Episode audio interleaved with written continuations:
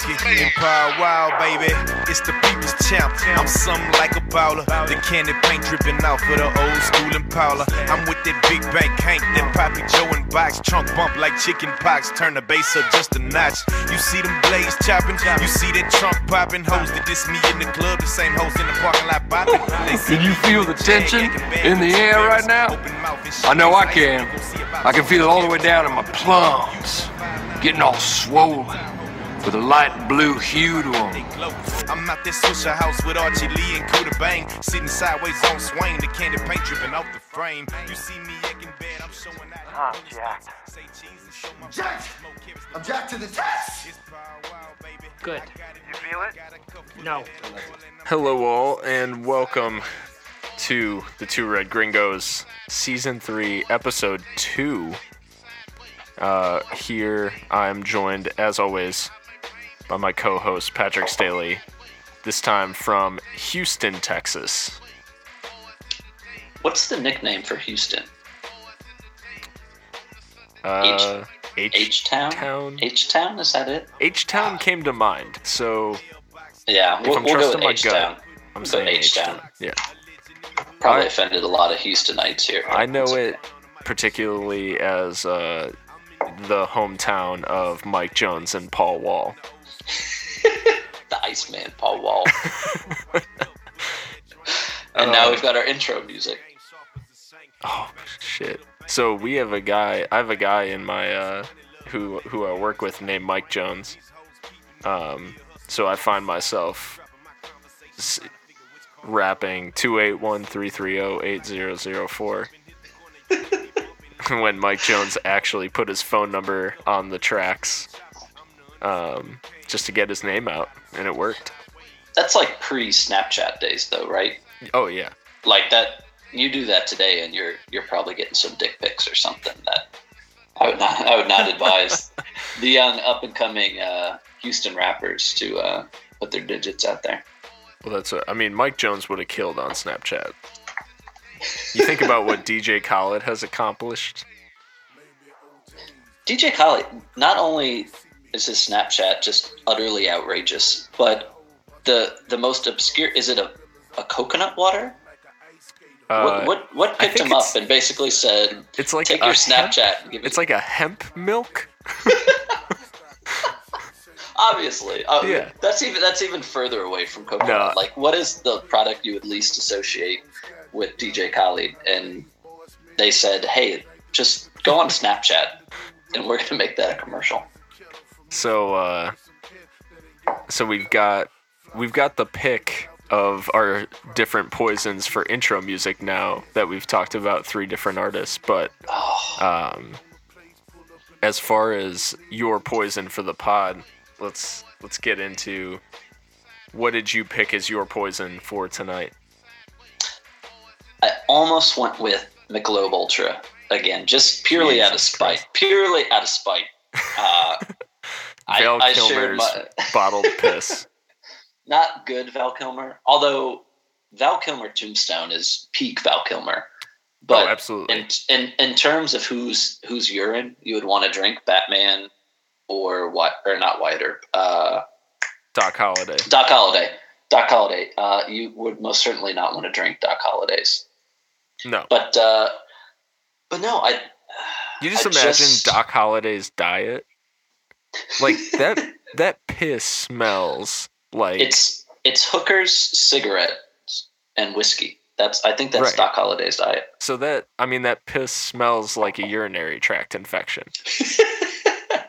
So I, I mean that's basically how you so can describe Michelob Michelob Ultra, Ultra. ultimately. But but this time I'm I'm rocking the St. Arnold lawnmower. oh, that's a solid beer. Two of these, and I had I previously polished off a uh, Shiner Blonde as well with Okay. the like two pounds of crab that I just ate. Um, Keeping it Texas. But one thing, one thing I wanted to kind of point out was that I get a lot of enjoyment from drinking beer in hotel rooms, strictly for the fact that if you get a non-twist off beer, there's there's a lot of excitement that I get from locating how I can knock the bottle cap off. so I figured I give I give some uh, some bro tips or some life tips to our listeners out there. Is that life hacks? Avoid any type of counter or table or dresser because that's just going to chip right off. Yeah. What no. you- uh, No, no wood or no really soft. There's a lot of soft, kind of metally plastic in hotel rooms. You're going to want to avoid that. What you want to go for, speaking of DJ Khaled, are the hinges on the door. So the the fucking hinges. So just uh, for example, the the two lawnmowers that I have in front of me. Yeah. You know, for for logistical reasons. Uh, you just go close the door a little bit. You've got the solid metal right there, and you just pop it off with your fist, and then and then you're good to go. But I mean, that's what it's little things like that that I enjoy on the road. But you'd expect no less when you're in small town New Mexico, which is where I usually am with absolutely nothing to do. Um, but yeah, lawnmower, St. Arnold uh, for me. So uh, I'm I'm keeping it Texas as well. I've got a Deep Ellum Brewing Company right here. We've got the uh, the Easy Peasy IPA. Okay. Um, okay. Picked it up at Specs, so shout out to Specs. Shit, we should try to get sponsored by them. That would be that would be the ultimate. I already give them so much business. There are people listening, probably in like Nigeria or the Philippines. Ob- ob- obviously, not right now. As much as I, I like to pretend this is live, uh, they that would be a, a, a great opportunity for them. They've got the expansion right there in some highly populated uh, countries. But yeah, we do, and I think if we can get it to the point where not only do they sponsor us, but they can create the two Red Gringos giant cooler. Yeah, Because, like I said before, when I first moved to Texas, I thought it was just one big refrigerator that you were exploring in specs. That's what the ad on Southwest Airlines made it seem. But I'll, I'll settle for like one of those just big rooms like they have in gas stations where you walk in and get the beer. Um, but no, that's I mean between that and the Chang sponsorship, will be will be set. and if Specs actually sells Chang, then that's that's two birds with one stone for us right there. Um, so I think I think this first topic that we're going to talk about, we we just we got to get right into it because if we if we dilly dally anymore, we're just we're just putting off ultimately what is a a rant or a topic that's that's been a long time coming. It's been just just gnawing at us, just It's been it's been creeping in there. Um, so the first thing that we want to talk about tonight is uh, Sac Republic FC. We Which is uh, it's a big deal too because we always I think historically we lead off vast vast majority of the time with Liverpool and then we, We do. follow up with all things corrupt in US soccer. Right. Um, but this one we we- definitely more so you very passionate about in terms of getting some things right. off off our collective chest. Yeah. I I want to get this out of the way. And and it's it's fitting tonight of all nights. Um because Sac Republic uh had some big big news. Um that Put they Paul Pogba to shame actually. they uh they had some transfer market activity that uh that shook things up. And A game uh, changer. so they announced that they had some news. You actually spotted that they had some news, but you you hadn't you hadn't heard the actual news itself. Um, I got home just in time to spot the announcement from Sac Republic that they had signed West Ham legend Carlton Cole. um, this was this was built up uh, all day, and I think I think Sac Republic see this as a genuine um, step towards MLS because everything they do is a is a step towards towards MLS. So um, they've got a former England striker, um, who was ultimately unseated by Andy Carroll as West Ham's backup um, striker. But so Sac Republic, uh, I think it's well documented on this show. For anyone who's been listening to all three seasons, uh, first of all, thank you. Um, but secondly, uh, Sac Republic is one of the first things we talked about, I think, it, as far as U.S. soccer goes. So this has been going on for a while. Um, Sac Republic's big thing has always been hashtag built for MLS. Um, they've always led everything they do uh, off with that that kind of mission, you know, at the forefront. They're they're not content in USL. They're not really doing things um, for any other reason than to get exposure and to get noticed and to give MLS that uh, kind of a heads up of, hey, we're Sacramento, we deserve a franchise. Um, so everything they do has kind of felt artificial or a little forced. Um, the the biggest one of these uh, events was a block party that they held. Uh, I guess now it would have been probably uh, it was a while ago, maybe about six months. Yeah, it was sometime last season, right? Yeah, yeah, it was yeah. Uh, during last season, um, and this this caught people's eye because um, they held this block party. Don Garber was in attendance, um, but it wasn't an announcement of any type of movement towards MLS for Sac Republic. It was strictly them trying to get people excited about the possibility of one day paying money to enter MLS. And in the crowd, there were people holding cardboard cutouts of Don Garber's head. And this particularly that was the most terrifying troubled. thing for me. Yeah, that was that was horrifying for me. like I I want to I want to try I'm going to try as best as I can to defend their motives and their approach. Um, well, I like the the person that runs their their Twitter their Twitter campaign. She she seems like a solid gal. Uh, but it, it's hard. It's hard to to to kind of see or, or try to share their vision. Um, and it was even harder after the giant Don Garber heads. That's like, and any type of like kind of messed up film depicting the apocalypse or something. Normally, you have like people like with goat heads, or if they're like tripping out or something. That's what you see, and that that was kind of what I what I envisioned whenever I saw those Don Garber heads was just like the apocalypse or like on a really just nasty like not that I've ever been on one, but acid trip. I'm assuming that whenever you're on acid, you see giant Don Garber heads just floating, floating around Sacramento.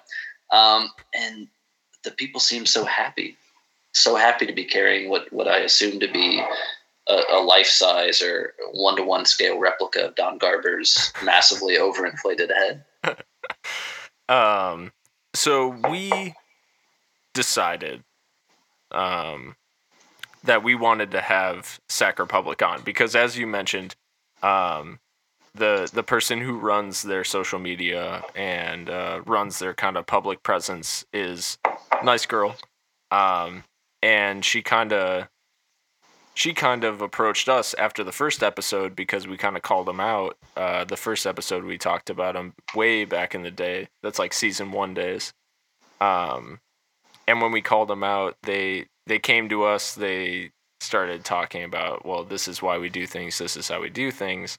So I think back then we kind of we didn't think we could get people on the show because um, it's two guys talking randomly. But uh, as we kind of grew in in boldness, um, we reached out to them, and and I specifically did, and uh, made contact with them, kind of set up the preliminary hey, we want to sit down and do an interview. We want to talk to you guys about, you know, these things.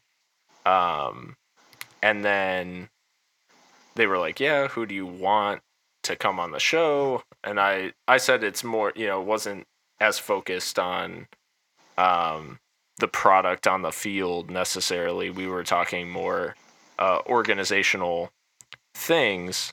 Um, and so multiple times we had these false starts of, Yeah. yeah, we'll do it, and and then back like, uh, well, then I wouldn't hear from hear from them for like a couple days, and then I'd re-engage, and they'd they'd be like, yeah, when do you want to do it? Yeah. So it was back and forth, back and forth, back and forth. Bottom line, we gave them on the on the last episode, we gave them the kind of an ultimatum. And, the warning uh, shot. and I definitely haven't heard anything from them uh, since then. Even though I did uh, reach out one more time, so I think they're kind of they're kind of done with us, and that's fine. Um, but what we wanted to do was we wanted to kind of create a dialogue and talk about, hey, this is my. I wanted to talk about, hey, this is my perception of what you guys are doing out in Sacramento. Um, and maybe they could talk about why that was off base or why that wasn't Yeah. exactly what they were going for, or maybe I was missing the point. Well, But I was now- excited too. I was excited Yeah. about it because I think the debates that exist on, on really, and, the, and they're kind of representing not. It's it's not the pro rel crowd or anything like that, but it's almost like the the, the MLS fanboys versus, you know, I'm not going to call them normal human beings, but just but just the just the opposite those those whatever two opposing viewpoints that there are there's never there's never any middle ground between the two sides. And as somebody that's not as vehemently opposed to the structure as others are especially on twitter i was really looking forward to hearing what i had hoped would been just kind of shared dialogue between this is why we think this is like soulless and you know you guys are selling out versus well this is our approach as a club and this is what we're looking to do. And maybe even this is you know because they know hopefully they know their fans. This is what our fans are looking for as well. So i, I was and i thought it'd be out because they've got a very kind of good presence on on twitter and they're very engaging and interactive. Um, so when it kind of fell through i was like okay it doesn't when we reached out the last time i was like all right so they don't basically want to want to engage in it probably for fear of you know putting saying something or putting something out there that could ultimately be you know used against him or whatever else so that that was the sign that it was time to uh to start landing some body blows on him if you want So, I mean, I don't want to take cheap shots necessarily at Sac Republic. Um, I think their approach is only made possible by the structure that we currently have, in that we're re- we reward markets and we reward certain owners versus rewarding people for playing soccer or even watching soccer. Um, we look at like market potential, not necessarily people who are actually showing up to games for like minor league clubs. So Sacramento is a, is a prime example of a market that showed its potential um, in its first couple USL seasons. They had crazy attendance and they had like this passionate fan base. Um, and I think it's kind of tapered off a little bit just because they built so much around we're going to go to MLS. Like USL is Yeah. a stepping stone to MLS. Um, and I think you see it over and over and over again as these different clubs like start up in UL, USL. They go and they they sell this. Hey, this is a a step up. This is like how we're gonna make it to MLS. And then when they don't make it almost immediately, people start to lose interest um, Yeah. because you've sold them. Hey, this is gonna be a top flight product, and then it's it's not. Um, so the the issue is caused by the structure, but the way that Sac Republic has gone about things has always been less about creating something um, special at the level they're at, and it's about progress progressing um, in the way that you can progress in the U.S., which is prove to MLS that you deserve it and let them give you the ability to pay them to get in. Um, and and so it's it's always been a little it's always felt artificial when you see other teams in the US like um like Chattanooga and some of these like smaller clubs, Detroit City obviously when these clubs come up and they create something and they don't really give a shit what league they're in. They just they care about their club. Um, you see what what it can be and what kind of an organic culture you can build. Um, and then you see Sac Republic, who it looks like are just like yes, they are gaming or attempting to game the system that exists, but rather than just build something uh, organic and special and see if it blossoms into something that you know attracts MLS's eye. They've just always taken the approach of, "Hey, we're out here." Like they've just been poking MLS for years, um, tugging at Don Garber's sleeve, like, "Hey, hey, we're we're doing soccer here." Um, Look at us with our giant heads. Yeah, of you. And so it's just been it it's just been problematic. And the bottom line of all of this is that when Sac Republic elects to take that road of trying to get promoted uh, in the way that you can in the in the states currently, you um, you're voting in my mind because you have a platform, you have a club, you have the ability to create something organic and and special.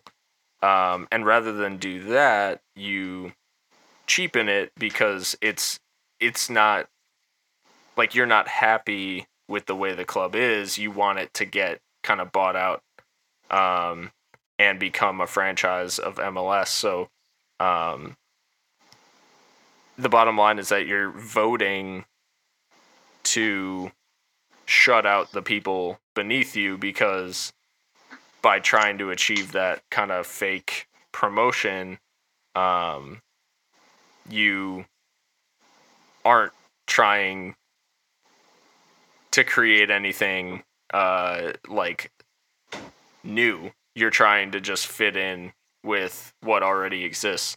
And so you see these pathfinding clubs that kind of create something different um, and those are the ones that get noticed, and the Sac Republics get kind of taken for granted.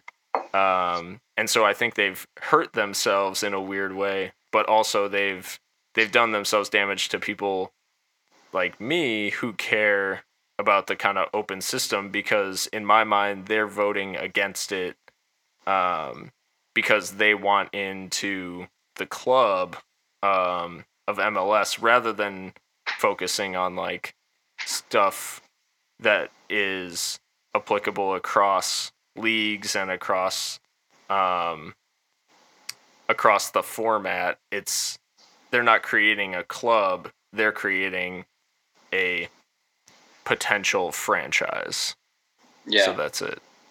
But and that was you kind of answered it too, but that was my kind of main question when thinking about this whole approach is what what's going to be the impact on the fans? Because they have had solid attendance, but if you market as we're hey we're going to be MLS, we're going to be MLS, and if it turns out that you never get to that point, then it, it's ultimately been you're going to have a number of disillusioned fans, especially because it's so. I mean, how old is the franchise? Like three, four, I think five years, maybe going on like four years. Yeah, and so the you know the fan base that you have isn't necessarily organic. It could be you know a lot of local fans that they've built up. Um, but if it's built up around this idea that we're ultimately going to be MLS, then it, it would be like me. You know, we go to the Chihuahuas games in El Paso just because you know we know it's going to be a good time, right? You could start a club with that understanding, but if it was around like, oh, you know, Chihuahuas are going to be, we're going to go to the majors ultimately, and if it was always being like strung along every single year, you know, if it's AAA, that's that's fine. That's that's what we know we're getting into. But if you're promising this uh, this theoretical kind of club that could exist and it never gets there, then I think you know after a few years of that, that starts to weigh pretty heavily on the fans, um, and especially any type of not necessarily you and I, but any type of maybe more natural, organic, or at least local fans um, that they might have. Uh, but but what about so who who's really to blame in this? Because we're putting we're putting uh, kind of we're throwing some uh, maybe not blame or I'm not cool enough to say throwing shade, but uh, towards towards Sac, Sac Republic. So is it wrong for them to pursue getting to MLS in the system that exists? Um, or who's really to blame for it too? Because if that's kind of what I think you called it last time during the first episode, faux rel. Which yeah. I hope you I hope you coined that term. I did um, not. I did uh, not. That, uh, I wish beautiful. I was that good. But that I mean that's a system that currently exists. So is it the fault of MLS or is it the fault of Sac Republic? Why are we calling out Sac Republic for trying to get to that top tier when if that's ultimately the goal of any kind of European football league, they're also trying to get to that same tier. So why are we putting kind of pressure on Sac Republic to not buy into this system? So some of it is is a purely, um, I would say, kind of rebellious uh, kind of spirit of the of the anti-establishment. Um, if a team, like I said, that kind of has a platform like Sac Republic does, if a team like that were to kind of champion the cause of opening the system and making it so that a team like Sac Republic could start in D3 and you know move its way up, then you have um you have someone a little more prominent kind of pushing along the the momentum of the open system crowd uh, in the U.S. The what they do when they buy into the system, I guess, uh, no pun intended, because they'll need quite a bit of cash to get to buy into uh, to MLS now.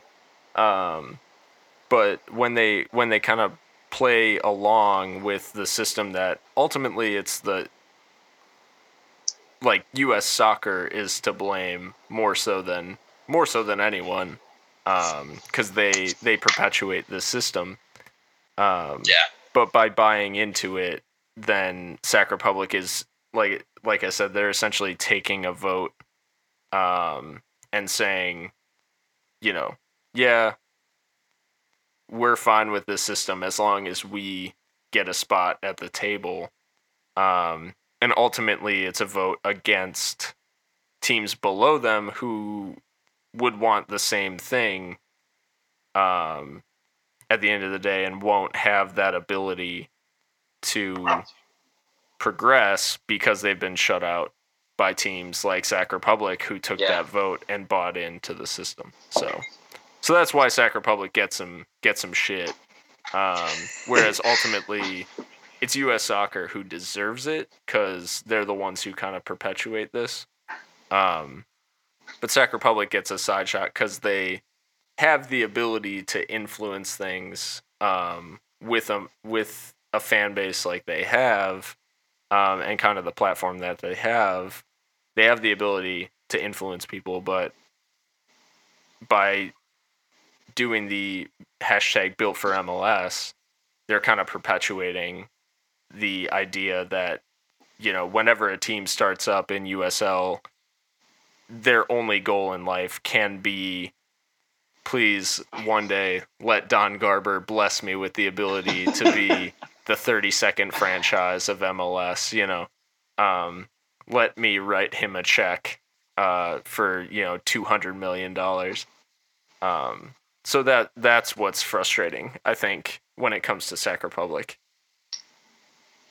is it is it possible? Is there a club out there that you think could actually kind of assume that mantle of a club that could maybe be a champion for that cause or what what would be i'm trying to think of what would be realistic too because it doesn't behoove sac republic to kind of go against what is making so much money for mls so I, i'm trying to think of what, what's realistic and what, what might be a club out there that that would have the potential to say you know we deserve to be in the top flight and we're going to consistently challenge MLS um, and kind of be a voice for the other clubs out there too. Is it does it rely on a certain marketplace? Is it maybe a, a certain city that has a, a, club that consistently performs? Because Sac Republic's kind of toiling. I don't know, not not at the top of the table, not maybe no. closer to the middle. Um, but uh, is there anybody out there? Is it possible for a club to kind of champion that cause? So I think the first time that a club will really take on that mantle is when, and I say when because I think eventually it will happen, just due to the due to the money involved, but also due to the fact that uh, MLS kind of hamstrings itself by by doing a salary cap and stuff.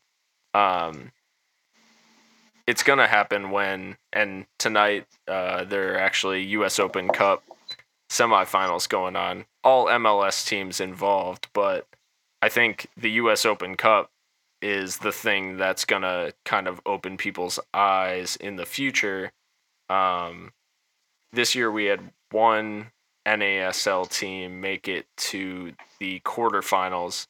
Um, but if a lower division team wins the US Open Cup at some point, that's kind of I think what will drive the conversation into the more public consciousness um, and less about you know Twitter back and forth. Yeah. Um, because that's going to show, hey, day to day, X team can hang or beat any uh, team in MLS. So why should we shut them out? Um, and I think teams like the Cosmos and like those NASL, those stronger NASL teams, uh, kind of come to mind when you think about teams that will champion that cause because without the current system, um, you'd have teams moving back and forth uh, as is necessary. And I think what's really funny is the team that's probably championed the cause of, of promotion and relegation in an open system more so than anyone uh, has done it accidentally through their futility, and that's the Chicago Fire.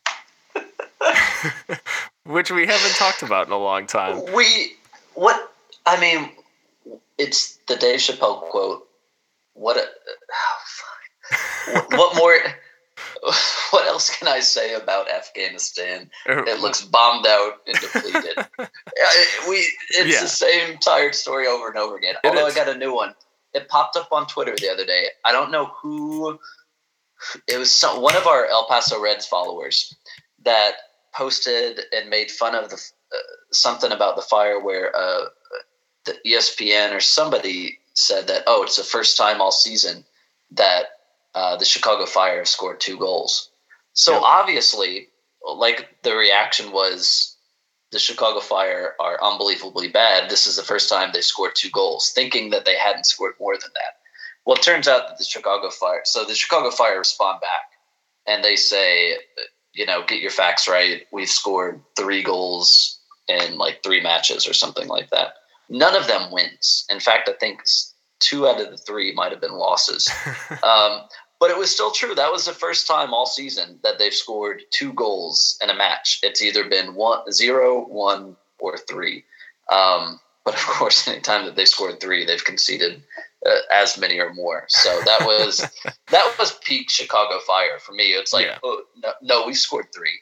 Well, doesn't mean that the the previous fact wasn't true. Right. Uh, and that, that's just no. It, it's the same tired story with that. Yeah, and that's what, and we don't have to go too deep into it. But the bottom line is that if if a team like Sac Republic, in the time that the Chicago Fire have been hot garbage, Sac Republic could have been promoted two times up to MLS, relegated, and promoted back. Um, in the time that the Fire have been terrible, so um, I think when you look at it from the perspective of a of an owner like Sac Republic, I think I think things may be changing um, with MLS's valuation of their franchise fees climbing. Um, I think teams that are starting small, like Sac Republic, or um, if if one day that El Paso has a, a USL team, that team is never going to be able to pay that amount of money to get into MLS.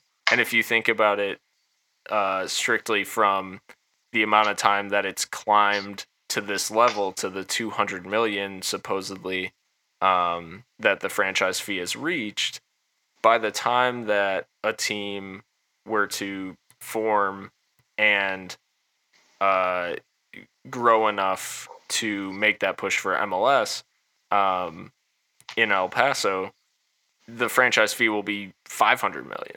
Um, that that cost to get in will be steeper and steeper and steeper, and those teams are gonna look for other routes to get um, to uh, you know the top tier is closed, but to get to a higher level and to get to a Yeah. to a bigger um, bigger stage. So I think uh, I think right now the the kind of problem that they're facing is um, if these smaller teams start saying like, "Whoa, okay, you've kind of priced us out of MLS," um, you know, what's the alternative? Um, do they just say, "Oh, okay, we're good in USL," or do they start pushing for something a little more? And I I don't know if time will tell. I guess um, if MLS has kind of outkicked its coverage, as as they say, but uh, but I don't know Well, if speak,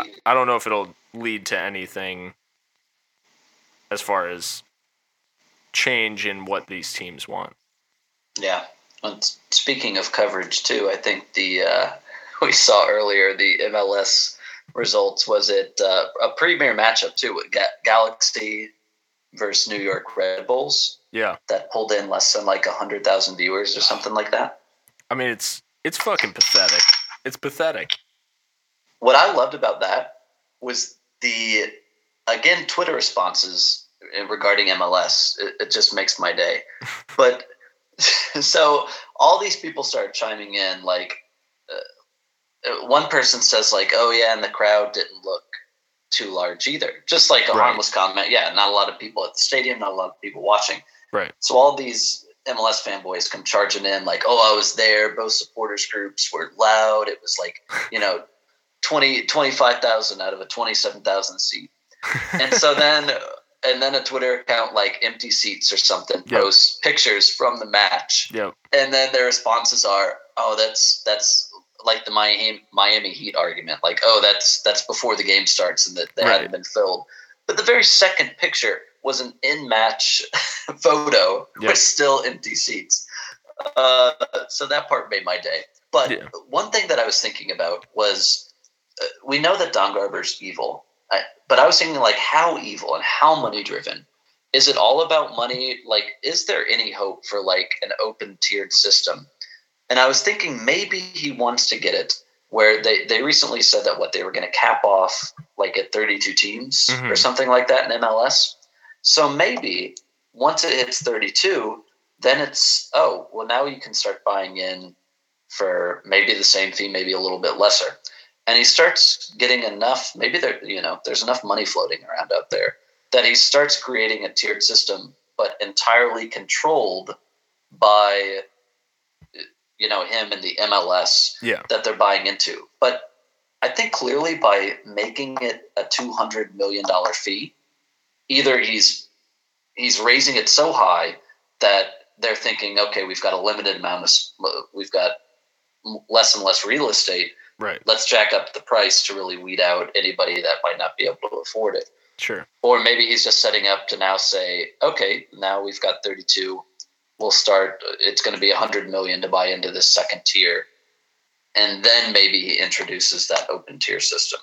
But I, I, I have absolutely no idea. Well, it, it seems yeah. evil enough and then, for him to say we have an open tier system while still controlling and making a shit ton of money. exactly, and that's that's ultimately it. And it it's the guys. These guys learned from the best in terms of evil sports owners because they either are or are friends with like NFL guys. And the NFL is like one of the most evil entities on this planet. Um, in terms of pure like money making greed, like the movie Wall Street could easily depict the life of Robert Kraft. like is is Michael Douglas of the 80s and 90s playing Robert Kraft or Yes. is Michael Douglas today playing Michael Kraft? uh well I would say Michael Douglas of now is playing Robert Kraft of now. But back in the day Oh, Michael you're Douglas could easily okay. have, have been have been Robert Kraft of the 80s or 90s. you know it's all beginning to make sense now because i i firmly believe that the nfl success cannot last not just that its kind of superpower status as a sport that it has right now can't last Right. but i think uh, in terms of the violence and all that i and again i could be way off base but i, I just don't see it lasting as uh, as a major sport strictly because of the backlash that that's Oh, kind of come yeah. up with it as well so it makes sense now that th- with such strong ties to NFL that when the NFL vacuum exists, that all of these NFL owners now have stock in the new up and coming sport within the MLS. Yep. And so that they just move right in and they don't even skip Yeah. a beat. This is diabolical capitalism It really is. that's currently existing right now. Um, no, I mean it's it's it's fucking it's brutal, and that's the crazy thing is it's not outside the realm of possibility that these owners have set up this contingency league. Um, that you know, in case of emergency, break Don Garber's office window. Um, say, hey, I'm taking over. Um, and and then you've got a ready-made you've got a ready-made uh, tax shelter in in MLS. I think I think we're I think we're onto something here. I think Michael Douglas is going to come busting on the door, and we might get knocked off for stumbling upon this this Yeah. conspiracy theory. No, we figured it out. Two Red Gringos. You hear you heard it here first. MLS was made because of concussion worries in in football. Once Will Smith uncovered the medical impacts of American football, they started setting up their contingency plan, which is which is MLS. I'm going to go full conspiracy theory on this. I'm going to wipe out one of the walls in this hotel room, and I'm going to get like a timeline going of exactly when initial reports created, when there were initial meetings for MLS. it's got to be like the tobacco industry where they knew about it long before anybody else. Yes. So, probably a solid 25, 30 years ago, they stumbled on all of this information and they said, Holy fuck, this cash cow is going to go down. So, they immediately started grooming a new granted albeit shittier cash cow but you know it's it's in the it's like a weird kind of deformed island of dr Moreau hybrid that that's just waiting in the midst to take over DJ Khaled. Uh, I'm getting so cold. I ain't wait this hard since I was 18. Apologize if I say anything I don't mean. Like, what's up with your best friend? We get all have some fun, believe me. And what's up with these new niggas? And why they think it all comes so easy. But get it while you here, boy. Cause all that hype don't feel the same next year, boy. Yeah. And I'll be right here in my spot with a little more cash than I already got. Tripping off you cause you had your shot. With my skin tan and my hair long. With my fans who've been so patient. Me and 40 back to work, but we still smell like a vacation. Hate the rumors, hate the bullshit, hate these fucking allegations. I'm just feeling like the throne is for the taking. Watch me take All I care about is money in the city that I'm from. I'ma sip until I feel it. I'ma smoke it till it's done. I don't really give a fuck, and my excuses that I'm young. And I'm only getting older. Somebody should should've told you I'm on one. Yeah, fuck it, I'm on one. Yeah, I said I'm on one. Fuck it, I'm on one. Two white cups that I got that drink. Could be purple or could be pink. Depending on how you mix that shit. Money to be gotten, I'ma get that shit, cause I'm on one. I said, fuck it, I'm on one. I'm burning purple flowers, it's burning my chest. I bury the most cash and burning the rest. Walking on the clouds, what feels like feels like far too long. Uh-huh. A lot to get off your chest. And yeah, just, it was. We went, I, we went down the rabbit hole too. Yeah, we did. The bottom line to Sac Republic is you should have come on the show because it would have made this so much clearer. It would have made it easier. And we could have talked about things rather than us just like disparaging Sac Republic. Uh, but ultimately, I I think I think it's time to leave to leave Sac Republic in the in the rear view.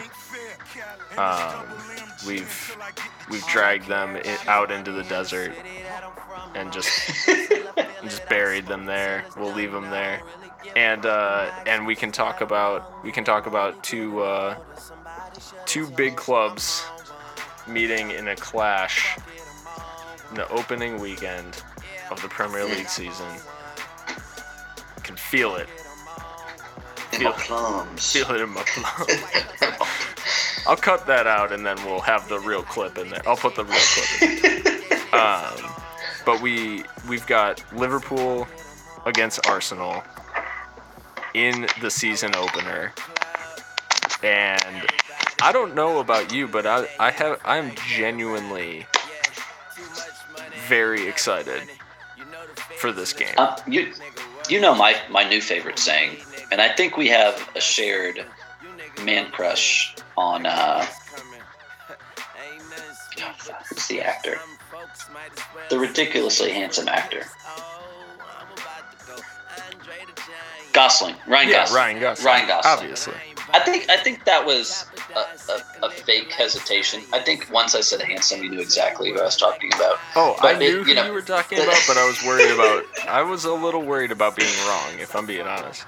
Oh, okay. Well, yeah. Then it's then it's even more awkward. But you know, uh, Jack to the tits is my favorite Ryan Gosling saying. I saw you sipping that beer, and I was hoping that you might have spewed a little bit. But I, I, I am. I'm, I'm pumped for it too. Part of the reason I gotta I gotta go full El Paso for a minute. Okay. And say that we have we've got our spot locked down. Yes. We've got barman. I've got probably a good 15, 16 people that have shared their information with me that want to attend on match days, and that's primarily fans. Shout out to my second most hated Man United fan. Uh, we know him. We know him as Fern Dog. Fern Dog. Uh, who who was initially very aggressive to the two Red Gringos on Twitter, which is okay. I, I expect that between Liverpool and United fans. Uh, met him in person. He's a sweetheart, but he is still Man United scum. Uh, a couple United fans, one Chelsea fan, one Everton fan, uh, but all solid people. And Barman is, uh, from everything that we've heard from working with the EP Gooners, Barman is 100% down. They said, you know, bring in any type of banners, posters that you guys have. So they'll they'll represent that too. That's uh, fantastic. And while we're on the subject, our favorite Twitter banter newscaster, uh, also apparently says that Barman is now hosting trivia nights on Tuesday I, too. I saw that, and and that uh, was that was very depressing for me personally. Um, I know you you and Eric are big trivia. Big, big, tri- big bar trivia. trivia. Yeah, me and my me and my wife we we get down on some trivia. We we have a trivia night now, um, Wednesday nights here here in uh, Central Texas. But for in in El Paso, we looked for trivia for a long time, and it, it wasn't really happening. So I think one, I think Barman um, as a venue is fantastic for um, for Premier League in El Paso, especially on some uh, warmer afternoons, um, which you'll tend to get down there. You've got the outdoor area, you've got um, a nice, nice bar, and then the name Barman just lends itself to a soccer bar. I don't know. I, I, I think it's got all the makings of. It's been a spot where it's it's had some decent places in it before, but it's changed a lot. Mm-hmm. And you need you need a, a good kind of strong following. I if you got trivia night, you're you're already a solid bar, in my opinion. If you can get like especially imagine Corner Tavern, like I we appreciate Corner Tavern so much that we would go there at night. I go there like if I'm done with work to grab a drink. Otherwise, I, honest to God, I probably would not step foot in that place. right. It was surprisingly good. It was. No, no offense to Sal and all them, because that I mean, it's my all-time favorite bar yeah. in El Paso. But that's the secret to a bar is that you have some type of personality connected with it right. as well. Um, and El Paso, especially, is a type of place where there's a lot of kind of new, up and coming hipster, fancier places that are out there. But if right. you've got a good personality and just the right bar approach to it, yeah. uh, I think that's ultimately what's going to make them successful. So shout out yeah. to uh, our our favorite newscaster, uh, I, I can't go because I don't I don't even want to steer there because I I feel like it might be awkward that with somebody like super super attractive and on the news that constantly posts somewhat suggestive gifs online yeah. and only communicates in gifs that I, uh, I uh, I'm okay dealing dealing with human beings in bars, but sure. I don't I don't know where where the starting point is. Like, do I no. try to reenact like like uh, a, a, Parks and Rec gift? Do I do that? Uh, do I come with like a caption on me? I don't. I don't know. I don't know. I okay. So I feel like what we've just what we've just talked about is not necessarily part of the public like consciousness. they don't know what the shit we're talking about. So, um, let's just let's just lay it all out there. We've got basically a local newscaster in El Paso. Um, well, one local newscaster was leaving. Um, oh yeah, and I never liked her to begin with. Anyway. No, and that's what I mean. She who shall not be named. her and her billboard. Um, so I jokingly, I, I saw the, I saw the the news that she was leaving, and jokingly responded as two red gringos, and whatever. I don't even remember exactly what happened on Twitter, but the bottom line is that there's a newscaster in El Paso who she is she's obsessed with the gringos. I don't I don't know how else to how else to uh how to even how to even describe what we've what we've experienced over these over these last few I, weeks. I can describe it personally. Okay.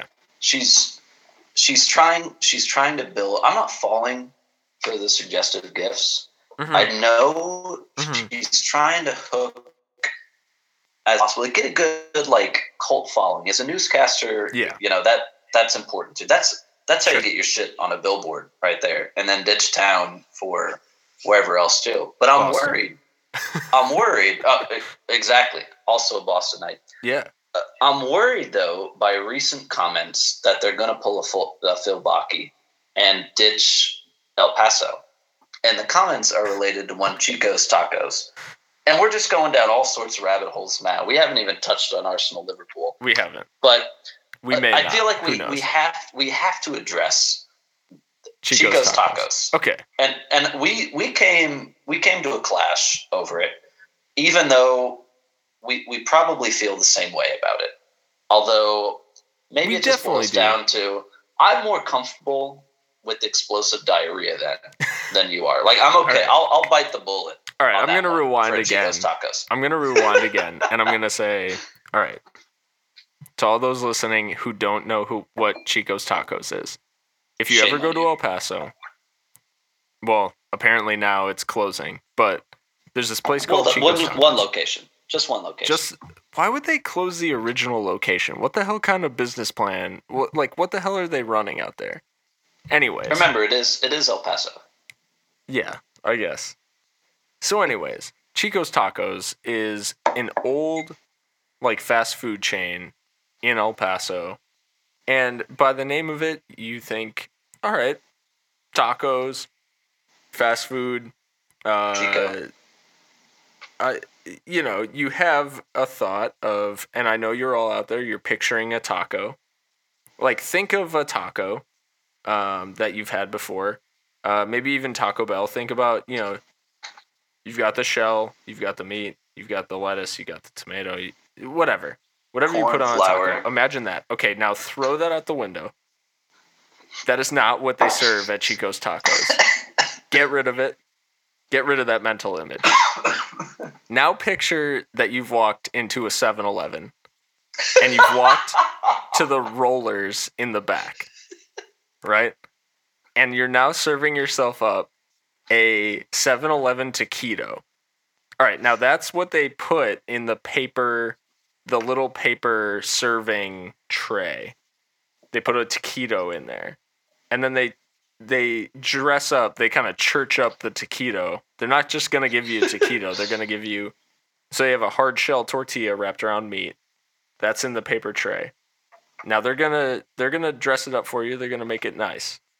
They're gonna throw some red sauce on there, but this is not like Mm. salsa hmm or even like enchilada sauce. Picture Just sauce that is red. picture water, and then add red to it. No flavor, but just red, and some chunks, unidentifiable chunks. Those are poured over the taquito. You and it pools at the bottom of the paper of the paper tray. that that's a big point for our listeners. Even though we're on opposite ends of what we feel about Chico's Tacos, Phil Baki is exactly right in this description. It is a 7-Eleven taquito, completely doused in watery sauce, It- And in, I haven't- in, in a paper. Paper In- is the in word here. Paper. It's it's a tray. paper it's a paper tray, and then and then the the crowning the crown jewel right just to just to really finish off this this this uh you know dish is they cover it in unmelted shredded cheddar cheese.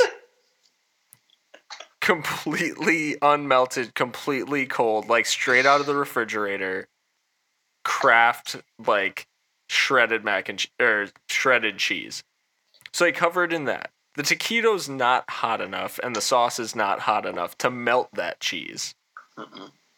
So at maybe no a couple point- a couple strands might maybe coagulate is the word i think that's where you get the chunks from and the sauce Exactly. Okay, so maybe the chunks are a couple coagulated strands of cheese.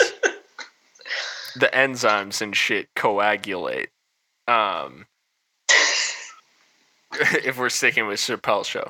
But yeah, so they hand you this and you pay money for them to serve you this this abomination. And the first person who took me, who was a native El Pasoan, so I'll have to like cut him some slack. First, he was like, "Oh man, Chico's best thing. For first thing I get when I come back to El Paso is Chico's." I was like, I was eating it, and I was, I was like, well, I don't want him to feel bad for taking me here, but this is terrible. Like, so I lied my ass off. I was like, oh yeah, man, like Chico's Tacos is incredible. It's fucking god awful. Um, I cannot believe that that passes for like legendary status in El Paso. It's a goddamn joke. Even my so the first time that my girlfriend and I visit El Paso, we're looking at places to live, and I had never heard about it before. We didn't go there, but I'm boarding the plane to go back to San Antonio at the time, and I get a call from my dad. Oh no, not a call, just a text message that just I don't even know if I told him I was in El Paso. But the text message just reads, "You have to go to Chico's Tacos." So I call him up a couple days later. I was like, "Dad, what is Chico's Tacos?" He's like, "Oh, it's this." I was like, "Oh, when have you ever been to El Paso?" He's like, "Oh, I've never went." And that that kind of sums up Chico's Tacos. Is that it's it's it's perfect. It is it's iconic in El Paso. Most native El Pasoans are not as cruel as the person that took you there. They will acknowledge how god awful Chico's tacos is. And it's not something a normal human being should eat unless you're just completely blackout drunk or right. Hungover slash still drunk. That's the only right. time that Chico's tacos is appropriate. And you are, it's not great. Even the fries that come with it are not good. But you know what? It's it's not even an experience. It's it's like a Whataburger type environment on the inside. There's nothing really good about it except I love everything about it. And that's I think that's that's the secret it's terrible to Chico's tacos. And I love it. So so maybe that's I mean maybe that's it. It's it's El Paso. It's um not to say that El Paso is like that, but it's a it's an institution. Uh, yeah, that, that's what I've liked about El Paso. El Paso is what it is, right. and people are very open about that. They're very open about what El Paso is as a city. They don't try to do any type of masquerade or something. Now it, it, it's getting to the point where there's more things popping up in that.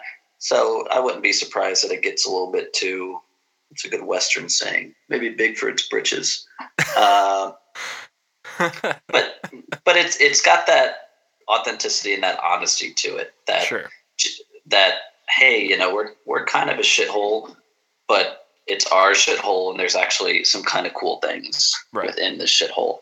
So barmen and attractive newscasters being two of them. But yeah, so now you can't go to trivia night because of the interactions that we've had with said newscaster. I don't know. Are like are we are we forbidden from from mentioning who this is? I don't. I don't. I don't think yeah, this is going to hurt her career in any yeah, way. I, I'm not going to say it. You you can say it if you. I feel like it's it's only happened online. But right. honestly, so if we say it out know, loud, now it's real. Nothing's now it's real.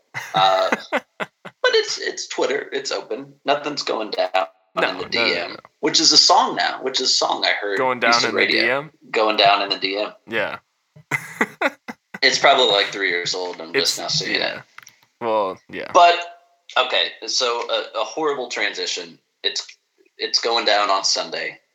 Arsenal, Liverpool Yes. Jack to the tits, as we said. So let's yeah. get into the red side of the gringos. All Not right. the red sauce, but the red. Right. Merseyside red. So we've got some issues heading into the first the first match. Um despite being as jacked as we are, which I I still definitely am. Um but we're having we're having the same kind of issues leading into this season that we that we've had um, in previous ones, and and that's injuries. I'm uh I'm looking at a list right now. It, Ooh, who you got? We've got eight players currently listed as injured. We've got Grujic, Milner, Lovren, Sturridge, Karius, Lucas, Gomez, Sakho. Wait, wait. Lovren's not. Lovren is injured. Uh, it says Lovren took a knock. Um, it doesn't specify what how he's hurt. It says he'll only be out a, a, a few days. But the issue being that Lovren and Sakho are both on this list. Um, and Gomez. and well. Gomez. Uh, not Wait. to mention Karius. Did you uh, say who's Karius? What? Long-term injury. Oh, okay. Yeah, I'm getting. the broken I'm getting hand. my. I'm getting my new arrivals come up. I was mistaking him for a majestic, majestic Viking. Oh, Ragnar. No, Ragnar, Ragnar. is healthy. Yeah. Ragnar the Red. Okay. Lovren caught me off guard though. Who? Yeah. And this is uh, when we look at our starting 11s too. We've got players based on preseason Right. that. uh, I mean, I'm one with Sakho. I mean, even with all that, whatever happened with Sakho happened. Um, but I, I still think that's our, our first choice center back. I can't argue necessarily for captain if you get sent home from a preseason tour. Um, but I think that's our first choice center back. And but I mean, Grace definitely I think was I don't think there's any mistake about it. He was brought in to be our number one. Uh, but then maybe even saying Lovren and, and even Joel Matip has been carrying didn't look all too fit in the friendly. Um, yeah. there's a lot of players, and especially a lot of players in on the defensive side of things. Even Right. Milner now, who apparently his primary role is starting left back or backup left back. I haven't determined it yet. Yeah, I uh I think the thing that's that's problematic about this is we know that over the course of the season Liverpool sustain quite a bit of injuries. They they just do. There's there's almost no avoiding it at this point. Um we just seem to be unlucky in that way.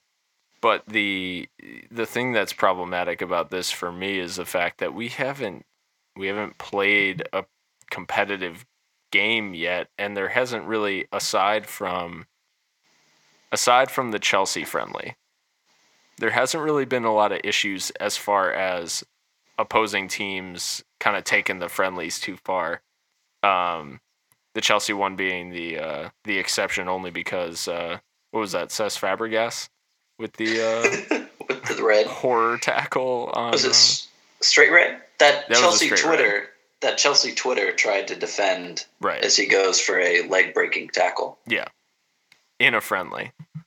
Um, no less. But regardless, so we've got some injury issues. And and with that list, how does that affect who lines up against Arsenal in this opening game of the season?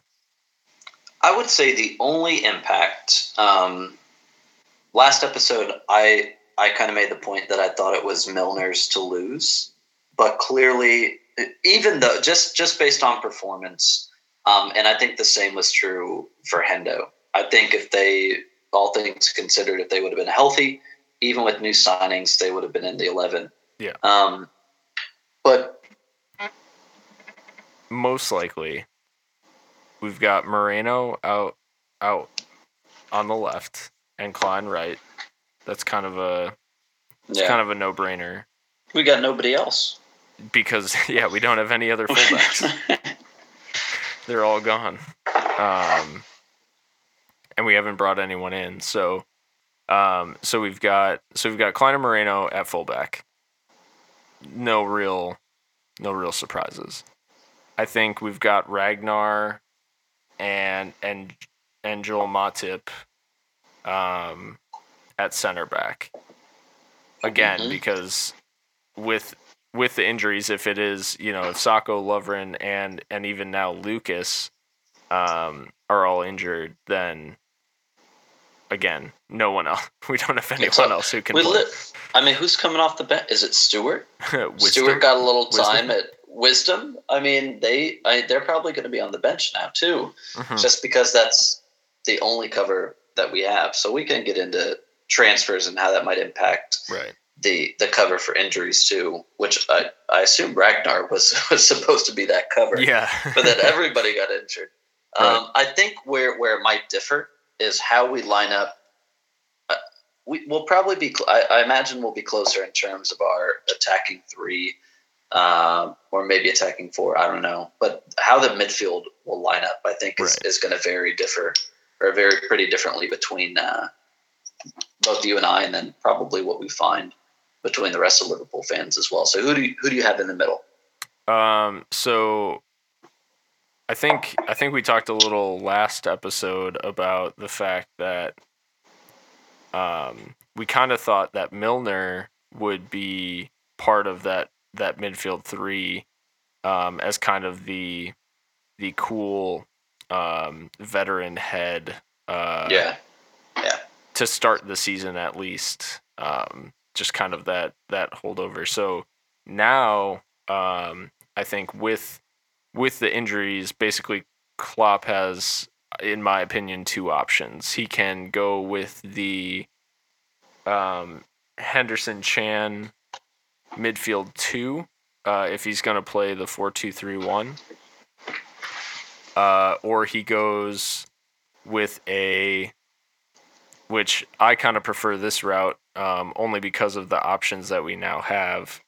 Um, the Henderson Can, or well, I'll say Can Henderson, uh, Coutinho midfield three, um, behind a a front three of Mane, Origi, and uh, I think Firmino, but maybe Wijnaldum. I don't know. Uh, but I think Mane, Mane and Origi are definitely in there. But I think that midfield three of Coutinho, Hendo, Can kind of gives you um, a little different look than uh, than what we've seen from Klopp previously, and gives Coutinho because I prefer Coutinho in that deeper role. Um, yeah, I, I that's what I'd like to see, but.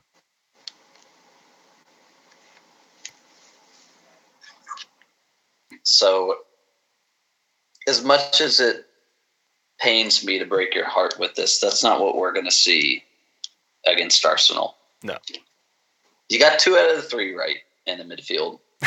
but but Coutinho, he's going to be. It's going to be a four-three-three. Yeah. Coutinho's going to be in that more attacking. He's not a.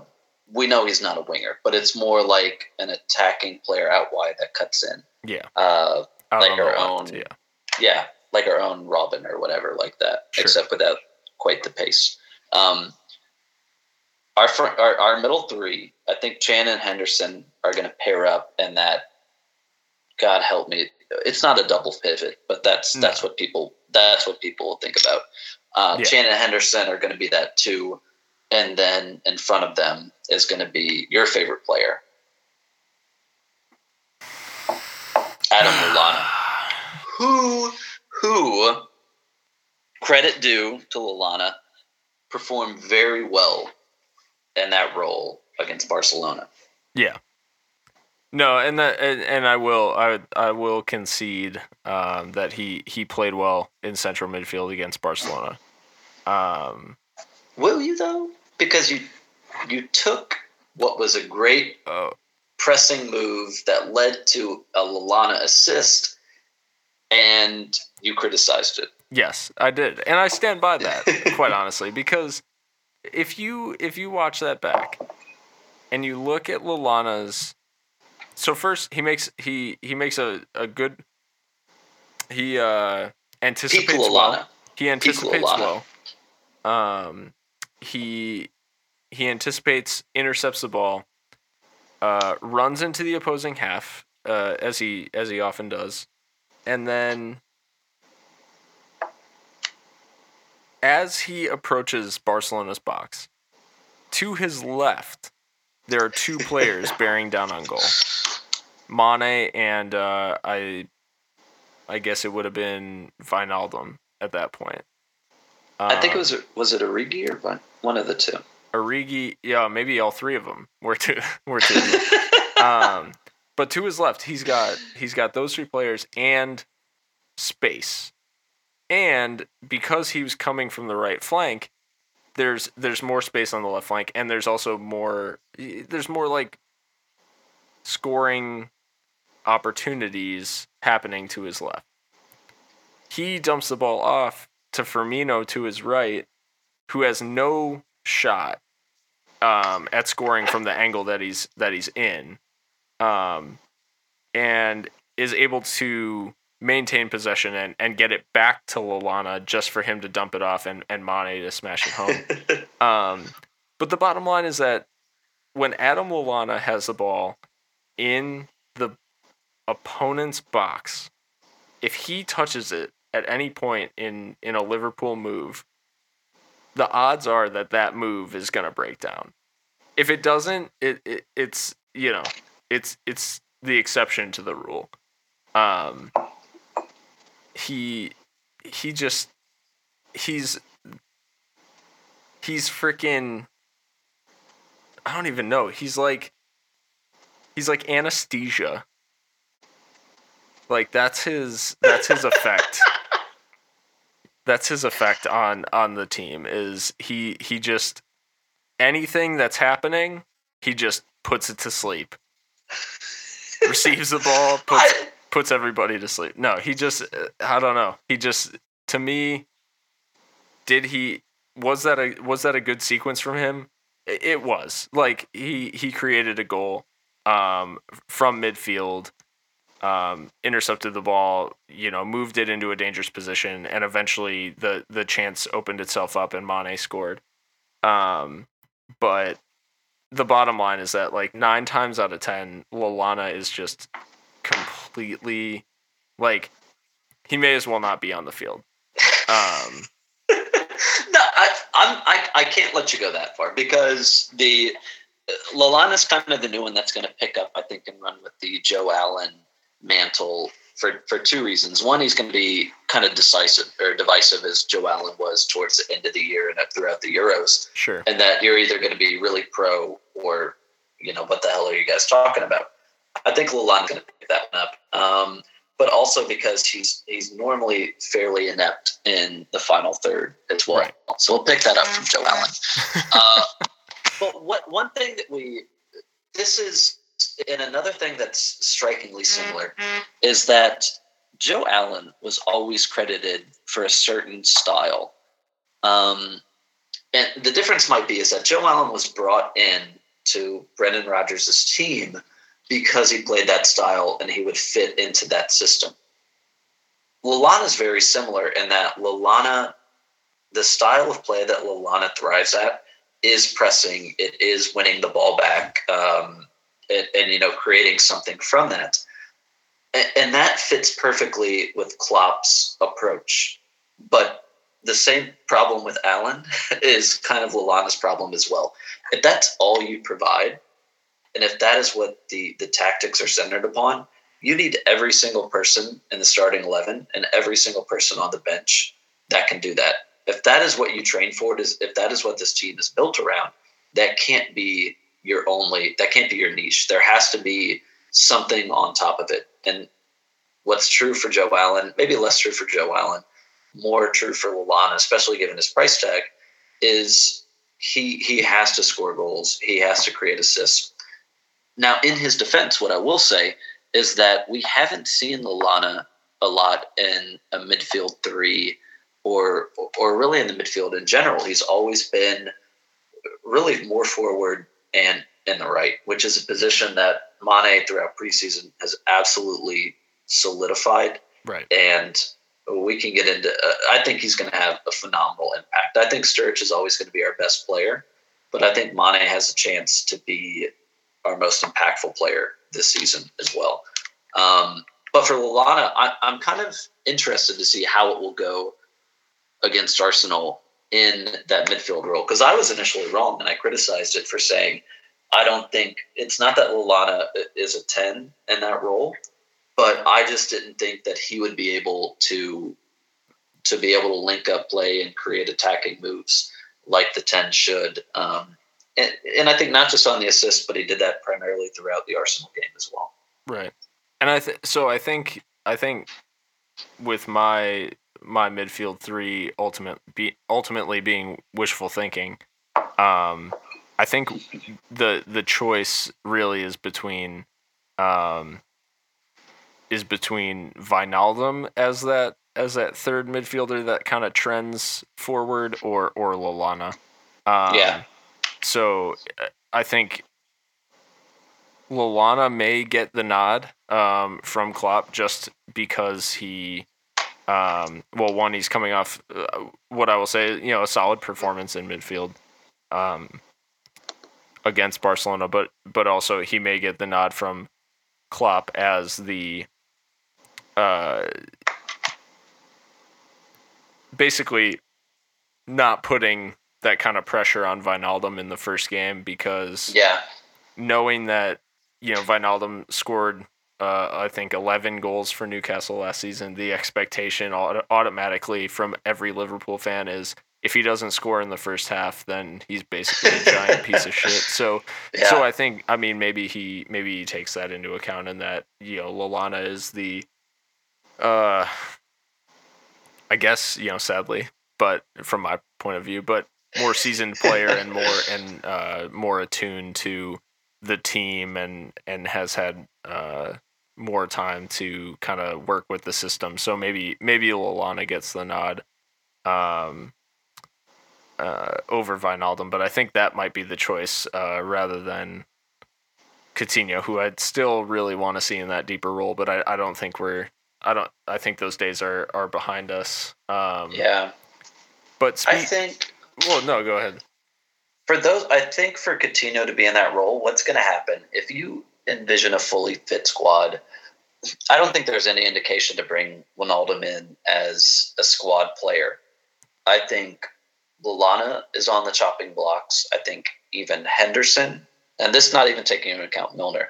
I think right. all three of those players, those positions are up for grabs. Absolutely. Um, but I think it depends. I think if Klopp has a choice, he goes with Firmino over Coutinho. I think if every Liverpool Liverpool fan has a choice, they go Coutinho over Firmino. But I think that's something that, given a, a, fully fit squad, Coutinho might need to adapt. Uh, not necessarily a deeper role, but in that more attacking midfield three, uh, definitely more centralized than he typically is. Um, right. But in order to do that, I think he's going to have to press more like Firmino or Lallana would. Um, but that's ultimately would be ideal for us if you could take the ability to press and win the ball back like Firmino and Lallana have, and and add that to Coutinho's game. I think he's got it a little bit, uh, but to get to the point where it's where it's at that level of, I think Firmino and Lallana are two best attacking pressing players. Um, just going off last season, Mane could be. I think Mane shown he could be just as good. Yeah. Uh, but for Wijnaldum too, I think he it's going to be interesting for him to see where he fits in because I the expectations are goals, but he is not featured in he's featured more in a midfield pair so right. far or a little bit deeper in the midfield three. Right. In that he'll be able to run into the box and provide an attack, but definitely not a more attacking minded player. Uh, and so I think some of the he's gotten a, not a lot, but a little bit of criticism in terms of his lack in maybe goal scoring or attacking play so far in the preseason, but which hasn't necessarily been up to him. It's been more about the positioning uh, and where he's kind of fielded uh, in the 11. Right. And that's what I, I don't know that. I mean, as we go forward, when we when we look at our first choice eleven, I think I mean I think whenever we and we talked about this last episode was you know you always see Sturridge as as a a lone striker in that four two three one kind of setup. Um, that's yeah. where he's that's where he's really thrived.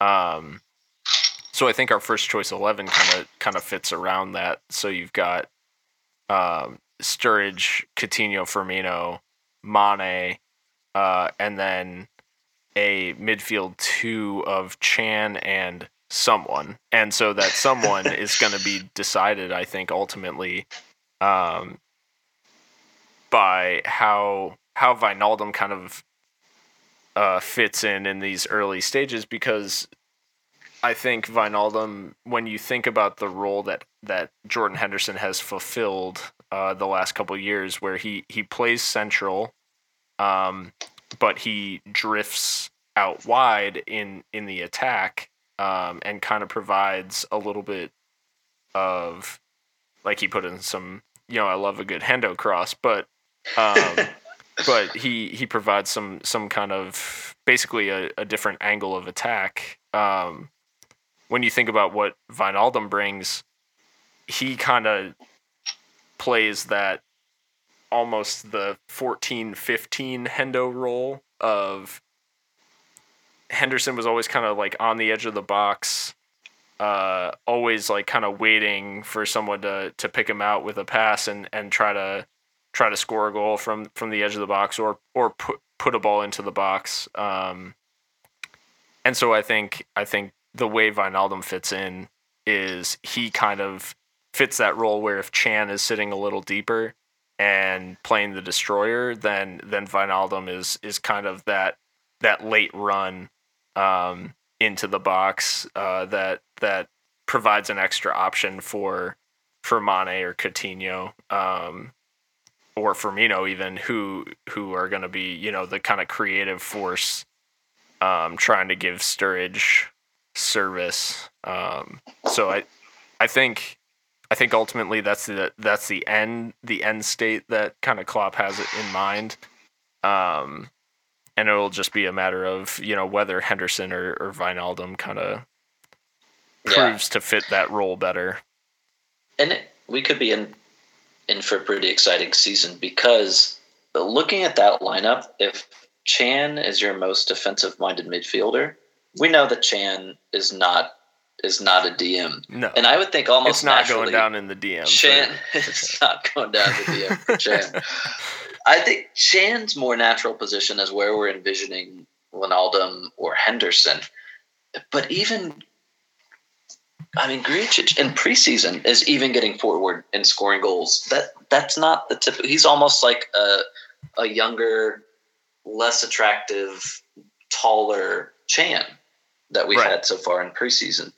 And and, and less attractive is not a dig on on Grujic as much. No, as no, no. He's not. He's not ugly, man. Just to, just, just, to be is, just to be clear, Emre Can yeah. is a is a demigod, and and you know. he's majestic. He, and, but that that's one thing that slightly that slightly concerns me. I mean, it's it's great football to watch, but I think we're always going to be haunted by the ghosts of thirteen fourteen and we hate like maybe it'll be Conte's Chelsea or Mourinho's United. We hate that style of team, yep. but I think part of us secretly wants. We don't want to be that team, but we want the ability to be that team. Right. Um, so that's in terms of transfers too. That's one thing that I'm looking for. I think you're spot on. That four two three one is the the ideal formation right. that we're going to be situated in. I think four three three can be almost as effective too, but a lot of that hinges on Firmino's ability to score goals, but whether or not Mane or Wijnaldum or anybody else can contribute. Uh, but we're we're still looking to the transfer market. I I think you, you have to have somebody that a defensive minded player because we know Lucas uh, that ship has kind of sailed for him. Right. Uh, if he's I, playing, I he's of, playing center back. Yeah, yeah. Especially for you know, if you put him in as cover or something like that, but in the starting lineup, that's just that one's gone. So I think uh, you still have to bring in somebody, a defensive minded midfielder that'll assume that role. And of course, when it comes to transfer, I'm not as itching for it as everybody else is, but we need we need at least cover. Not right. if it's not a starting left back, we need cover for left back and we need cover for right back. We do. Especially we now that, that young Jon Flanagan has gone has gone on loan to Burnley. Um, we've we are very thin at fullback and and we're looking at we're looking at a player in Nathaniel Clyne who played every minute practically. some heavy, season. heavy minutes. Heavy minutes. So when you when you've got that kind of expectation that the fullbacks are just gonna be um, available and we've already had you know injury problems to start the season you're looking at a situation where you're you're to be deploying someone in an emergency type role a you know a Markovic perhaps in that in that right back role in that Brendan Rodgers right back role. Shout out to uh, Brendan Rodgers. yeah and uh and shout out to uh there's a there's a a Celtic podcast that started up in the uh, Chicagoland area. Um, Boys in Green, and uh, and shout out to them as uh, as we we try to round out the uh, the Chicagoland area Brendan Rodgers podcast network of of a Liverpool pod, a Celtic pod, and then all we need is Swansea and uh, and Reading, and we're good to go. well, it's all coming full circle now with Carlton Cole's transfer to Sac Republic. So I think we have formerly formerly a Celtic player. He is. Yeah. Um, did he score any goals for him? I I, I don't know. Maybe but, maybe uh, like three. but thanks thanks for for for Brendo for uh, providing that that top bance yes. for us by by shipping him off to.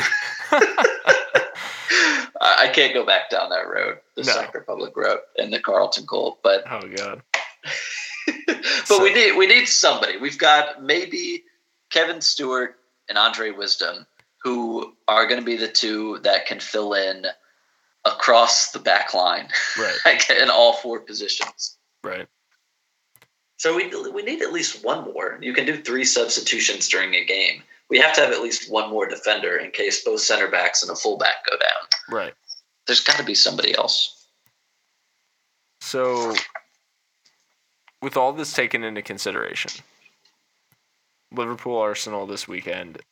Arsenal, um, you're you're taking in the game at Barman's in El Paso. I'll actually be at uh Fado's in Austin with uh with LFC Austin. Um, oh shit! Watching watching your, that game. Is that your first with it'll, the LFC Austin crowd? It'll be my second. Um, I actually went to I, I, I took in the uh, the Liverpool Bournemouth game at the end of last season. Um, uh. the the first Premier League game after uh, the Dortmund comeback. Um, oh. And uh, so I I I got my first taste of, of LFC Austin there, um, but I will I will be back down there with those guys uh, for this weekend. I'll probably I'll document a lot more of it uh, with our with our Snapchat and if you haven't, for those listening still, um, you ha- if you haven't checked out our Snapchat, just add us. It's two red gringos. Um, that new shit that we're trying to get on, trying to trying to act trying to act like we're with we're with the times and uh and yeah, but so uh so I'll document some more of it um this time around. Um but with with all that predictions for the game. Score and goal scorers, I'll ask for.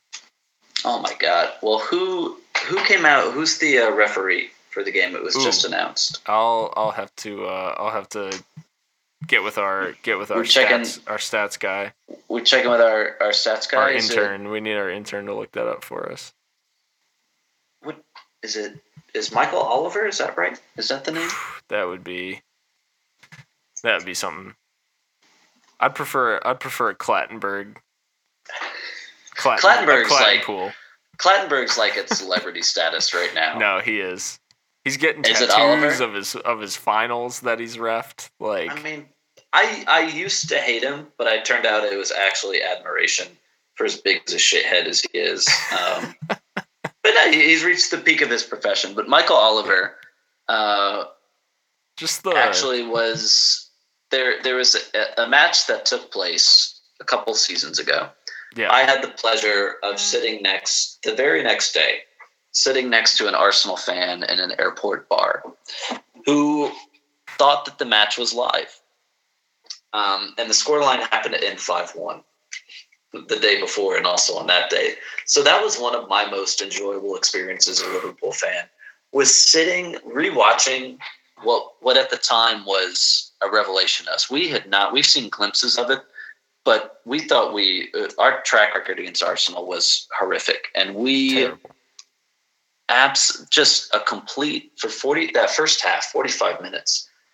I don't recall another team being destroyed quite as much as we destroyed Arsenal on that day. And lo and behold, it was Michael Oliver who was the referee for that, that game true. as well. So I'm fuck it. So I'm gonna go. I'm gonna go a three to one Liverpool win. Three one. Three one. All right. And I'm gonna go. Who's scoring? I mean, who, who the fuck knows? I'm gonna say Firmino's gonna bag two. Okay. And I'm gonna say Hendo's gonna bag one as well. Wow. All right. All right. And for Arsenal, to be honest, I really don't give a shit. No. I, you know, I'm even gonna go. The one goal that Arsenal scores is gonna be an own goal. and I'll be damned if it wasn't Alberto Moreno putting in that one goal and absolutely ruining what would otherwise be a glorious day for me. Um, I'm going three one, and it, it, okay. I'm going to be laughed at, but you know. So I'm, I'm counting gonna, on you, Michael Oliver. So so I'm gonna go. I'm gonna go two one. Um, two one to Liverpool. I'm gonna Ooh. say. I'm gonna say. Uh, Alexis Sanchez gets gets the goal for gets the goal for the Gunners. Um, and uh, and I think it's I think it's Origi, and uh, and I'll say the winner is a, a debut goal for Sadio Mane. so, to put it short, high expectations for the opener. Um, yeah. I'm going to get the word out too. I'm going to make sure that the El Paso Gunners know exactly the score line that I predicted. Yep. So I can either be a prediction god or be absolutely murdered by the resulting score line whenever we're watching the match. Yeah, I mean, at least you're at least you're living at that point. You know, you've you've put yourself out there. I there's nothing quite like feeling alive as when you predict a football match thousands of miles away on a podcast here in Houston, Texas. So maybe uh, maybe it's just the St. Arnold lawnmower flowing through me. But maybe. I mean the the last preseason friendly was a downer, but uh, I'm hoping that Barcelona matchup wasn't our, our kind of Dortmund for this season. But I think everything that we saw about preseason was positive. I saw one post that said, you know, who's your performer of the preseason so far? And out of all four choices, it was like, you know, 30%, 20%, 30%, 20%. And I think that kind of sums up the preseason. We're not necessarily looking at performances, but we're looking at how the younger players fit in. We're looking at how the new players that we brought in fit in, even in spite of our kind of injury problems. Arsenal's got some injury problems too, so hopefully that kind of equals everything out, um, and and we can get a feel for it. But I think we've had a preseason that's, I think we've had a Klopp preseason that'll get us ready to play the style of football. And I always feel like teams like Arsenal, Tottenham, uh, less so much Chelsea, but City. I feel like those are the top teams that we thrive against because those are players that want to go. They want to go at you. They want to be attacking. They want to play uh, more more balanced attacking football, um, which we don't always get against the Uniteds and the Chelseas, who've been typically reserved over the past few years. But those are the teams that I think we are going to be more effective against because they're teams that want the ball. Mm-hmm. Uh, and, and and I think Klopp style is it's okay to not always have possession because uh, teams that are attack minded that do have possession. One thing that we saw over the preseason is that once we win the ball back, Mane and others are just deadly fast yeah. on the ball, and we have severely lacked that over the past two seasons. And, and so that injection of pace, I think, is going to be, uh, especially against Tottenham and Arsenal, who historically hold pretty high lines back there. Uh, and with maybe a shaky Arsenal defense, I think I think it's going to be right to to really hit the ground running. Where that's what our preseason has been for, to do that, and we're going to have to because our schedule is brutal at the start. So, I mean, let's let's not kid ourselves. A point away at Arsenal is is always something that we'll take. But I think we got a real opportunity there to to snatch more than that. Um, and that if we can hit the ground running at Arsenal, then everything else will kind of put us on the front foot for if we can get through this this opening part of the season. Uh, you know, we we're not going to be foolish enough to make any type of ridiculous predictions.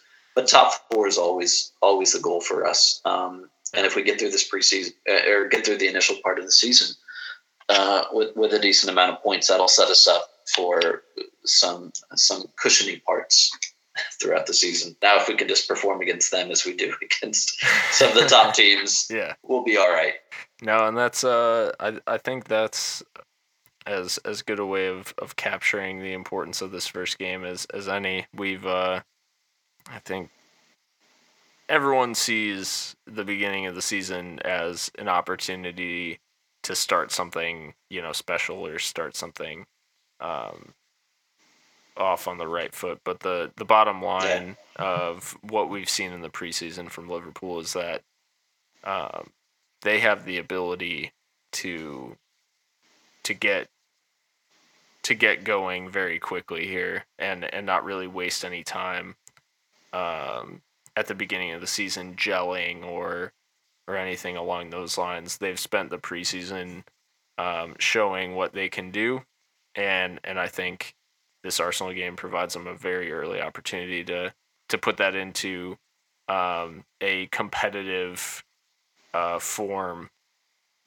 here early. So I I think uh, I don't know. We we will see how things turn out on Sunday. Um, the game is uh, it's not too early for you guys out in El Paso. I don't think it's. I can't remember the. Uh... 9 a.m. But here's which bad. is normally which is normally too early to drink. Right. I didn't even say it early with barmen. So with the number of people that we can get out, especially for the opening date, it's actually going to be a private party for us at barmen. Okay. Which means which means the alcohol will be flowing. That's fantastic right. news. Bright and early. Um, so yeah, we're raging alcoholics, but we're proud of it at yeah. the two Red Gringos. Well, that's what. Um, so I've got the, uh, you know, it's 10 a.m. out here, so I think I'm good as long as I get food, right? So Ooh, maybe them tenders. Yeah. Oh yeah. It's always tender time. um, but so we'll we'll uh, man, I really am. I'm I'm I haven't felt like this about a about a match day in a while. It's been a long summer of of just a bunch of bullshit like fake ass competitions and now we're we're back into the Liverpool season. Two episodes deep now um, with the two red gringos and I don't know, I'm just I'm feeling I'm feeling good about about the start of the season. Um, so I just I, I don't know. I need to get we need to get this thing get this thing started. Four days is way too long. Well, like we're it's not even the first match, and we're already two episodes in. So I think we're we're on pace to break some type of two red gringos record this yeah. season as well. Uh, but you know whatever, we got fucking Klopp too, and that I sleep e- I, I sleep easy at night. So Klopp, maybe it's the St. Arnold's and Michelob Ultras running through me. Uh, but you know, I feel the same way. I think Jack Jack to the tits is the captures uh, it perfectly. Ho- hopefully that that will be able to sum up our our entire season, not just the first match, but and not uh, just this episode, but all subsequent episodes too. Uh, but it'll be good. I'm I'm excited for Sunday. Yeah, and we we didn't we didn't get to a couple topics. I think we we spent a little more time on on US stuff than we thought we would. But um, the I just want to I just want to say one one quick line about this all this Pogba business is that it's literally made me nothing. Nothing has depressed as much as this Liverpool season has has excited me for the Premier League season again. Nothing has made me more depressed about the start of the Premier League season than this Pogba transfer. Just in the manner that it was conducted and the fact that he did a a video dancing for Adidas like uh it just in my mind the Pogba transfer is like when people say against modern football then they were literally this is literally what they were referring to.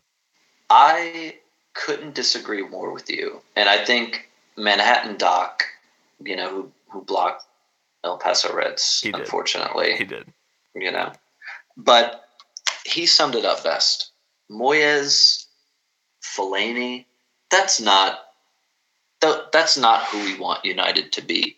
We we don't want them to be successful, but in a way that we we want that this Pogba like hundred million dollars. We Jose Mourinho, Ibrahimovic at United. This is a team that I can despise like like I never like I never have before. That's a fair point.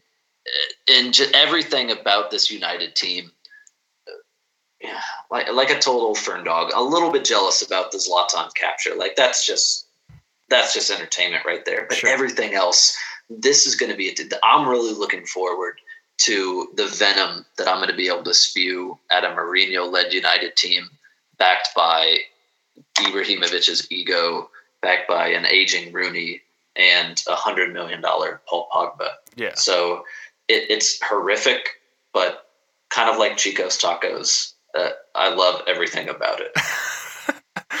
I can't. I so we're we're excited. we're excited for a new Liverpool season. We're excited for the amount that we're going to be able to hate United with no qualms, um, with absolutely no reservations. We're just going to be able to let unfiltered hate flow um, towards towards Manchester United. So um, I think we're we're perfectly poised where we're at now for for the start of what could be a, a pretty awesome season um and uh we've got with this being the the second episode of the third season you're right we are on pace i think to uh to break some records we gotta we'll have a couple hurdles to overcome uh in the in the coming months but uh but we've got um we've got a couple episodes under our belt under our belt. We've got the website's up and running.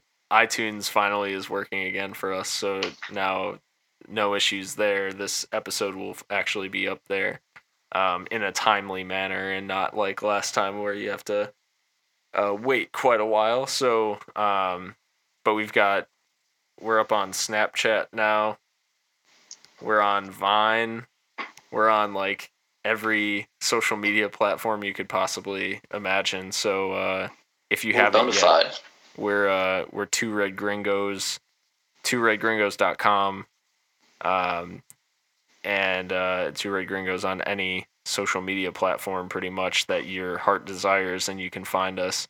Um, and uh, if you follow the trail of El Paso reporters, then you'll you'll probably find us too. um, so with that, I think uh, we've reached we've reached the end of season three, episode two. Jack to the tits all season long. all season long. Um, and for uh, for Patrick Staley, this is Phil Baki. Adios. Adios. So I hit her in the DM. All eyes, yeah, I see him. Yeah, that's your man, I hate to be him. It goes down in the DM. It go down. It go down in the DM. It go down. It go down. It goes down in the DM. It go down. It go down in the DM. It go down. I tell it go down. Snapchat me that pussy. Move. On FaceTime me that pussy if it's cool. Boy, my DM poppin', poppin'. My DM just caught a body. Move. I got celebs in the DM. Who? They're breaking news if they see them. Who? But nah, we don't do no talking. We don't do no talking. We see sucker shit too often. Fuck nigga. I seen your girl post a BM. So I hit her in the DM. All eyes, yeah, I see him. Yeah, this your man, I hate to be him. It goes down in the DM. It go down. It go down in the DM. It go down. It go down. It goes down in the DM. It go down. It go down in the DM. It go down. I tell it go down. Don't you hate when you get screenshot? Petty. Bitch, that DM one for everybody. Rules. I love the gram, I love the gram, I love the gram. I'm addicted to it, I know I am, I know I am. And I just follow Angela Simmons. Boy, I got a crush on Angela Simmons. They like, damn, got it, you bold, bold. Fuck it, I'm gonna let the world know. Goes. I seen your girl post a BM. So I hit her in the DM. All eyes, yeah, I see him. Yeah, this your man, I hate to be him. It goes down in the DM. It go down. It go down in the DM. It go down. It go down. It goes down in the DM. It go down. It go down in the DM. It go down. I tell it go down. Snapchat me that pussy. Move. Snapchat me that pussy if it's cool. Snapchat me that pussy. Snapchat me that pussy if it's cool. So today, as we consummate this union, let nothing or no one come in between it. What's wrong? Nothing. My, my stomach is hurting. Hmm. Ooh. It's a turtle head. It's about to come out. I gotta take the Browns to the Super Bowl. You understand what I'm saying? Give me my phone, got it? Wait, wake up, Grandma. That DM is the devil, son. No, it's not. Can't, can't stop. What you doing, man? You bugging. We gotta get back out here, man. I can't, man. I gotta get some more DMs in, baby. What? Yo, bro, bro, come, come help me out with this. Brother, my brother. Callie? Is she loyal? Yeah. Is she smart? Yeah. Is she grateful? Yeah. Does she have the key to your heart? Yeah, she does. She does have the key to my heart. Then you should marry her. But what am I gonna do with this, though? Major key alert. Prenup. I seen your girl post a BM. So I hit her in the DM.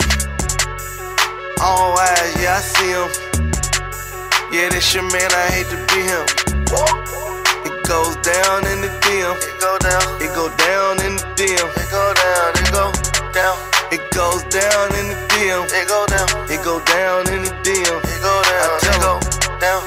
And now finally, I can announce you two, husband and wife. Kiss your bride, man.